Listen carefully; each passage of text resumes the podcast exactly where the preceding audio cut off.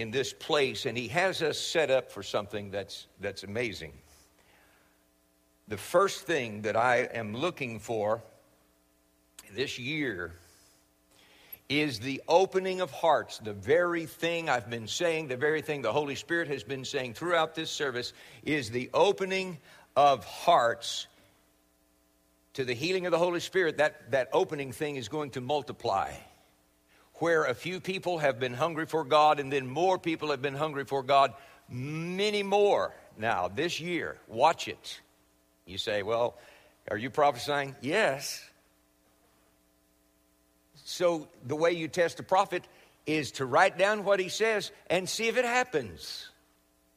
And I'm not afraid, you know, like the song, I'm not afraid because this is the will of God. And if we are not really tough in resisting His will, this is going to happen.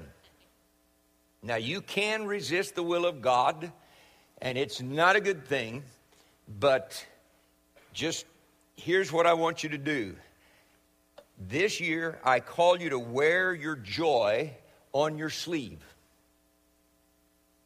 Wear your victory. You have any victory in Christ Jesus? Wear it on your sleeve. Is there any self control? Be known as the joyous or the victorious and the victorious and the self controlled in the house, in the neighborhood, on the job, in the classroom. Let that be your uh, reputation. So, the first thing is the opening of many hearts, many more hearts to the healing of the Holy Spirit. Number two, I expect long time prayer projects to be answered. This Wednesday night, if the Lord wills, we're going to share with you a testimony that's fairly current. And, uh, and then we're going to have some prayer. Some of you have prayed for, for parents or for spouses, for kids, for siblings, for dear friends that are almost like family. You have prayed and prayed and prayed and prayed. You've given up and then you've started over again and it's just gone on and on. And it's like, will this ever, ever end? Will this, I guess they're going to go to hell. You know, I mean, those thoughts come to you. And then you say, no, I can't, that you, we can't do that. We can't go there. You watch what God does and how He leads you. There is a, there is a whole um, section of a chapter, Luke chapter 18, that has this story, and this is the introductory sentence. Then Jesus told his disciples a parable to show them that they should always pray and not give up. Then it goes on to tell the story about the widow and the unjust judge. If you've read Luke, you remember that story. And uh, this, this little gal who was disenfranchised as far as having any power uh, in any way, really, um, she kept going to the judge who could give her help and relief in the pressure under which she was living and he was saying, uh, Get out of my face. Well, first of all, he probably didn't say anything, and, and then he had her thrown out of the court, and then finally started talking to her and, and rebuking her and insulting her. And you know what? Every morning of the world, he had to face her. And you know what happened to her? She got satisfaction and justice in that which she needed. Not because he feared God, and he said it himself, the judge. Not because he honored her, not because he was had any sense of justice. He was trying to protect his sanity. And the Lord said, How much more will your heavenly Father, the one who so loved the world that he gave his one and only Son, the one whose name is love, God is love, the one who has reached out and pulled you into himself to forgive your sins, how much more will your heavenly Father though it may last a long time. There is that line in the King James, it says, speedily though bearing long. I don't know what that means. That sounds like an oxymoron to me. Just, and so don't understand it. Just do it, and He will give you satisfaction. Number three, we as a congregation have made changes so that we can accommodate more people. This uh, building thing that I mentioned a while ago that's almost completely finished but is not paid for, we did that so we can reach more people for Jesus. When we built this facility in which you sit, we decided to build this sanctuary. I think God guided us. I've never second guessed that whatsoever. But we had to pinch other parts of the building space wise. Well, now we're taking off some of that pinch. And it's going to be so much better to do the work of God, not only for the uh, preteens, which will be the largest group that, that are occupying the new wing, but also for the rest of us, because when they have their own space, then we can get back some of the space that we have given up as adults. The youth will have uh, much more room, uh, and on it goes. We have done that because we believe God is going to multiply our numbers, and He's going to do it through people whose lives are broken, they are shattered. We're not going to get very many nice people. They're going to be like the rest. No, I, uh, they're going to be broken. Whom do you know in this world that's not just beaten up? And those are the ones we need. Those are the ones that God is sending us. Pray, be open to them. If somebody's not as nice as you think you are, first of all, get over it. Secondly, begin to love them like the Lord does because you can't even grasp how much He loves them. It is not within your capability to, to put your mind around that. Another way that we are that we have structured ourselves to accommodate more people is in life groups, and we want to just improve our leadership there, just make them even better, and as is needed to multiply those groups. Uh, this has been kind of my uh, I heard a gambling term called ace in the hole. I, I, I have never gambled except we used to play.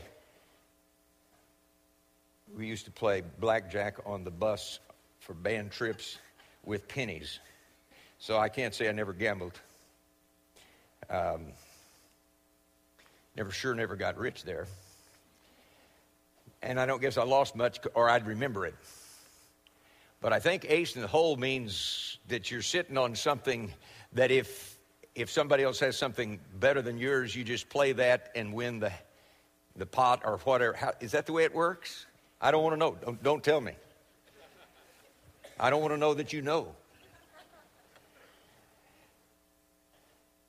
This, uh, these life groups, I believe, are the place that God is going to basically use to disciple all these broken people, to heal these broken hearts, to mend these broken families. We'll have marriage problems, we'll have parent child problems, et cetera, et cetera, et cetera. That's what we're here to do. That's why we were saved, is to take care of these needs in the power of Jesus Christ. That's the will of God. Now, it was over 10 years ago that we became convinced it was time to have small groups. We trained more leaders than we had ever trained, and we trained them far better than we had ever trained. And we didn't make one adjustment, and the life groups did not have a chance to survive, and so after a little while, almost all of them died. But when it came, to, came around again for us to say, you know what, we believe in this, let's do it, and we paid the price in giving up something that was special to this congregation so that we could have space in our week for a life group. And we made that sacrifice, and these life groups have just been flourishing.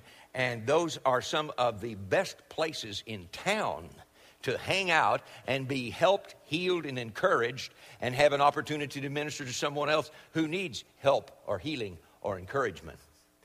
Now, that's my ace in the hole.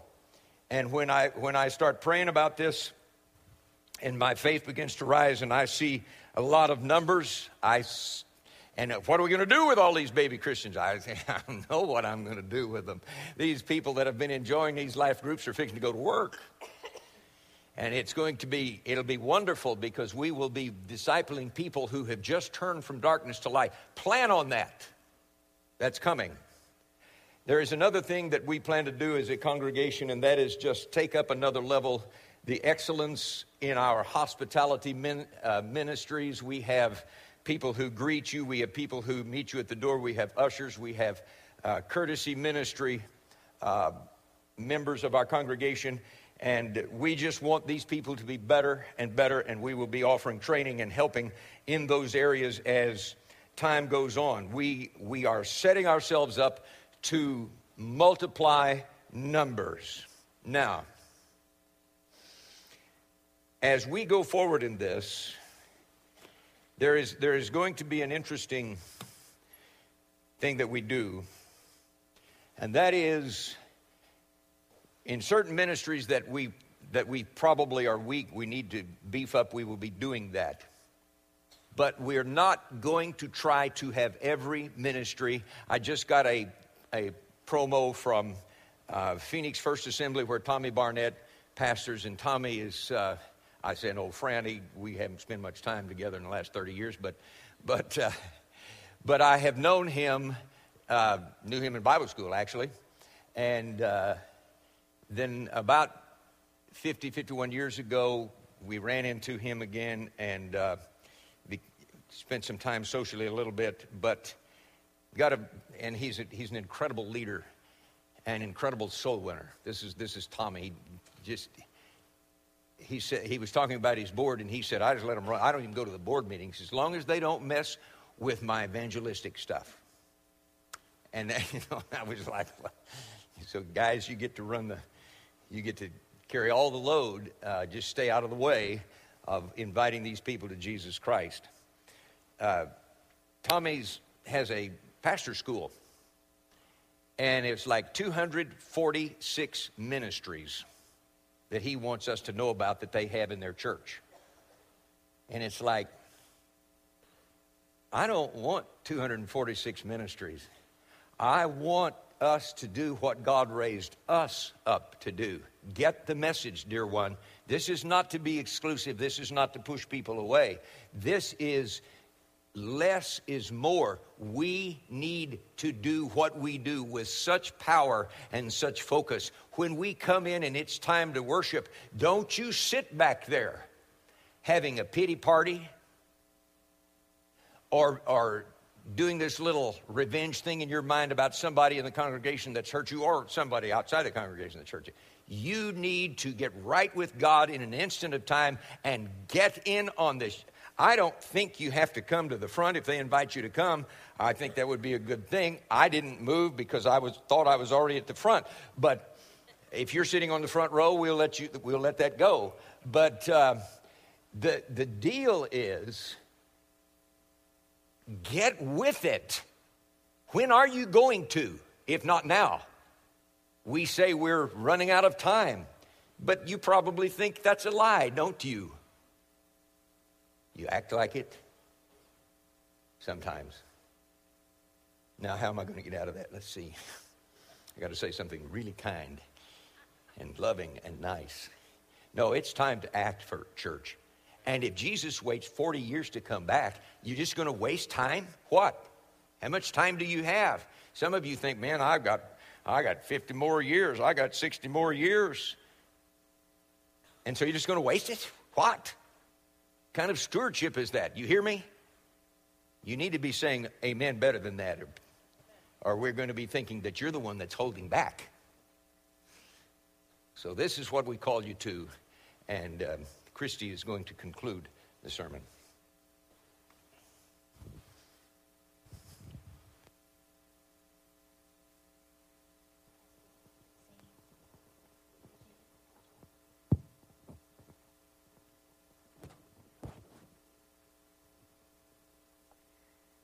So now how do you get get from here to there? How do you get to where the body of Crown Point Church is functioning as they should function and the purpose that the Lord has for you individually and collectively as a body? And um, I'm going to start with script, the scripture Mark 12:30. It may be very familiar to you. Love the Lord your God with all your heart, and with all your soul, and with all your mind, and with all your strength. dealing with the heart, loving the Lord with all your heart, I think of that as salvation and totally being surrendered to the Lord completely. And you know, as we go on in our walk, our relationship with the Lord, and we call it our walk with the Lord, but as we go on day by day with our relationship with the Lord, we may find at times, because the Holy Spirit is so gracious to point out to us places that we have not totally surrendered to the Lord. And I want you to know that as a believer in Jesus Christ, the way you are when you come into this building should be the way you are at home. It should be the way you are on your job. It should be the way you are at school. Not that you have to walk around the hallways of your school raising your hand and pra- hands and praising the Lord. But your your attitude and your smile and your joy and your peace need to go with you everywhere you go. And when it says, and, and love the Lord with all your soul, I think of this as your emotions and your will being totally surrendered to the Lord. And this is also an area where many of us need healing. Many of us need deliverance in the area of our emotions and our will because of things that have happened to us in the past. They affect the way we think and respond today. And the Holy Spirit is gracious, gracious enough if we ask Him to reveal those things to, to us. And then to love the Lord with all of your mind. This takes a daily step, taking up your cross and dying to your way and living for Jesus. Taking captive every thought and making it obedient to Christ. That comes from 2 Corinthians 10:5. And not accepting thoughts that are antichrist and opposite of the word of God. So our mind is a huge part of this. Living out this walk with the Lord, I feel like if we get this sucker under control, you know, James talks about the tongue is the most is the most difficult thing to tame, and, and I thoroughly believe God's word in James. But the mind has to be second most difficult thing to tame because that's where it all starts. And that's where the lies of the enemy can come come at you. And if you do not recognize it, you will accept those thoughts and you'll believe that they're true because you feel hopeless, you believe that you are hopeless. Because you feel rejected because of something that somebody has said and you believe that, it becomes reality for you. And the Holy Spirit wants to transform our minds. And we, in order for us to love the Lord with all of our mind, we need that transformed. Some of you still are dealing with prejudices that you were raised with from the time you were a little tiny person. Prejudices against other people, other churches, groups, whatever it is. That needs to be transformed. And then love the Lord with all your strength. There are days when life is not easy when it is very difficult to live for the Lord. And it takes strength. And it takes perseverance. And it takes us saying, you know what, Lord? Come what may, I'm going to love you with everything that I am. I'm going to live for you with everything that I am. And that takes strength. We need to know God in order to love Him. We've got to get to know Him. And one of the main ways we get to know Him is through His Word. John 1 1, I love this scripture. In the beginning was the Word. Notice the capital W. In the beginning was the Word, and the Word was with God, and the Word was God. He was with God in the beginning. God's Word is God. This is God. You want to know God? You got to know this. And don't give me the excuse that it's too difficult or you don't understand it. Mm-mm. Nope. That doesn't cut it.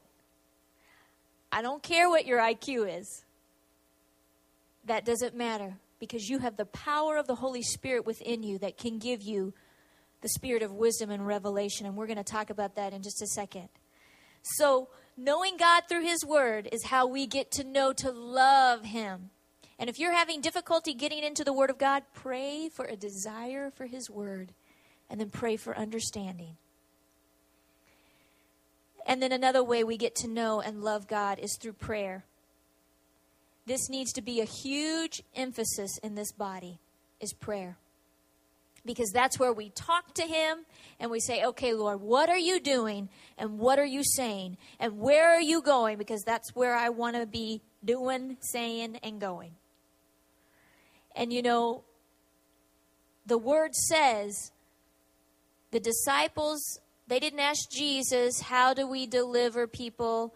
How do we walk on water? How do we turn water into wine? How do we raise the dead? They said, Teach us how to pray. It's very important. And it's talking with the Lord. And you need to corporately be praying together, and you need to be doing it individually. And you're going to get to know this one that loves you so much and has such an awesome plan. The second part of this, first it was love the Lord with all your heart and with all your soul and with all your mind and with all your strength. And the second is this, Mark 12, 31.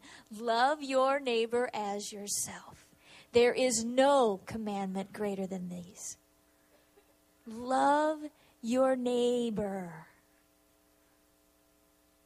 as yourself not only believers, but also those that do not know the Lord. But we better be treating believers well. We better be treating the body of Christ well. Even if we don't agree with some doctrine of some other church, we better be treating believers well. And especially in our corporate body here. And there may be somebody that irritates the living daylights out of you and you better be loving them as yourself. God will anoint you and bless you. That you're going to get to know him through that. You are going to be so blessed by obedience to the Lord. That is one of the keys that I have found out probably more intensely in the last decade than anything else is how amazing the love of God is. And when I love Him, He rejoices in that. And when I give of my entire self to Him, it is not because He needs it, it's because I need it. I need to be loving Him with all my heart and my mind and my soul and my strength. That is the only way I am going to be whole because when I do it on my own and I have other things before the Lord, and I love other things more than I love God, if I love my spouse more than I love God, or if I love my children more than I love God, or if I love this life more than I love God, I'm way out of whack. And not only do I act weird, I do weird things. And so it is all about his love for us that he says, Love the Lord your God. Because that puts everything in alignment the way it was meant to be. So, in this last year, Crown Point, you have had a lot of change. You have had a lot of change here. And change is not always easy, but let's look at something. Isaiah 43 19. See, I am doing a new thing. Now it springs up. Now it springs up. Do you not perceive it? I am making a way in the desert and streams in the wasteland. He is doing a new thing. God has you set up for what He wants, not what you want. Your desires will begin to equal His desires. This is the new thing. What He wants is far better and more fulfilling, His will being done here on earth as it is in heaven. Can you perceive it? It says, now it springs up. Do you perceive it? He says, I am making a way in the desert and streams in the wasteland. So, what are you going to expect from this new thing? Change in your desires, your outlook, your thought life, your schedule and priorities. And here's the biggie. There will be restored hope. Hope restored. In its prop when we have things in its proper place we're loving the lord with all our our heart our soul our mind and our strength and we're loving our neighbors ourselves. Things get lined up the way they should and we begin to be changed as we spend time in prayer and in the Word. We begin to be transformed. We get revelation on things in the Word. Things start popping off these pages that you never saw before. And maybe you never saw it before because you'd never read it before. But you begin to understand it. I heard a testimony of a man who had been on drugs for over 22 years. He dealt and he did drugs for over 22 years. And he had, he was, he was ADHD, uh, attention uh, hyperactivity deficit, attention deficit hyperactivity disorder. And he never could sit even long enough to read a book. He had never read a book, but when he gave his heart to the Lord, he was gung ho. God delivered him over a three day period, I believe it was, from drugs, just like that delivered any desire of that. And he began to have a desire for the Word of God. And he's like, I opened this, this book, this Bible, and I understood it. He said, I had never read a book in my life, and I began to understand the Bible. And that seems to be a book, which I think is the enemy, that most people say, I don't get it. He was transformed in his mind. And you know, now he has a ministry. Everywhere he goes, people are healed. It's unbelievable. And they're set free. And that's what we get. That is what we can expect when we get things in alignment the way they're supposed to be. And you know what? I am not bringing condemnation this morning and saying we are perfect. I'm just saying get in alignment with the Lord and what He's doing by His Word. Loving Him with all that you are. Loving your neighbor as yourself. Getting to know Him through your Word and through prayer. Letting Him speak to you. And then there will be restored hope. Ephesians 1 17 through 19. If you highlight in your Bible, this is a scripture to write down, is one of my all time favorites. And you could go on to verse 23, but we're going to only do 17 through 19. It says, I keep asking that the God of our Lord Jesus Christ, the glorious Father, may give you the spirit of wisdom and revelation so that you may know him better. And I pray also I want you to listen to this. I pray also that the eyes of your heart may be enlightened in order that you may know the hope to which he has called you, the riches of his glorious inheritance in the saints, and his incomparably great power for us who believe. When that sinks in and that goes in deep, there is going to be healings. There is going to be deliverances.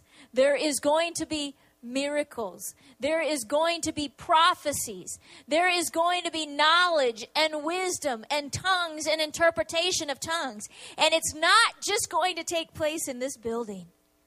You are going you are going to be equipped to go beyond these walls. And you are going to have the boldness that comes from the power of the Holy Spirit to be his witnesses to the ends of the earth to the ends of Lee's Summit, Blue Springs, and Independence, and, and Raytown, and, and Kansas, and Grain Valley, and on. You are equipped now. But you need to know that you are equipped now. That when you go to lay your hands on the sick, they will recover. You know, in that scripture, it doesn't say, God heal them. He says, You go lay hands on them and heal them. And it says, These sh- signs shall follow those that believe. I don't need to worry if that person I'm praying for believes because I believe. These signs shall follow those that believe. You go and lay your hands on the sick, they will recover. You go and you drive out the demon. Freely give, freely receive, you freely give it away.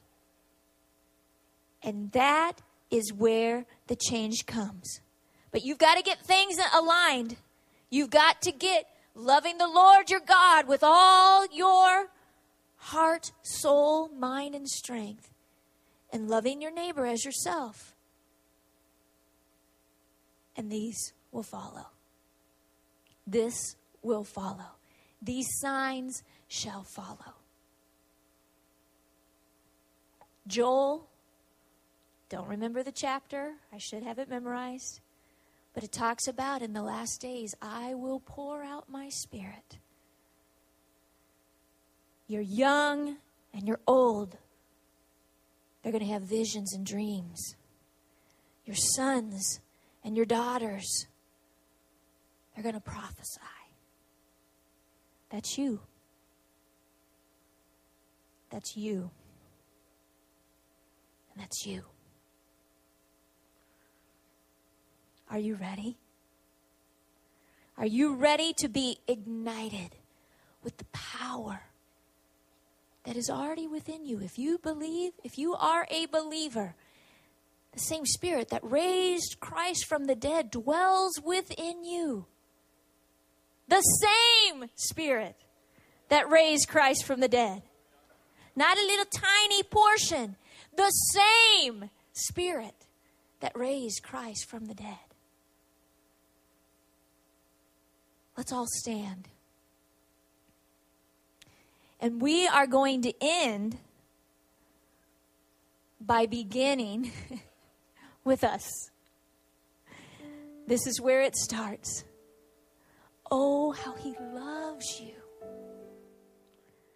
And oh, how he desires for you to catch a.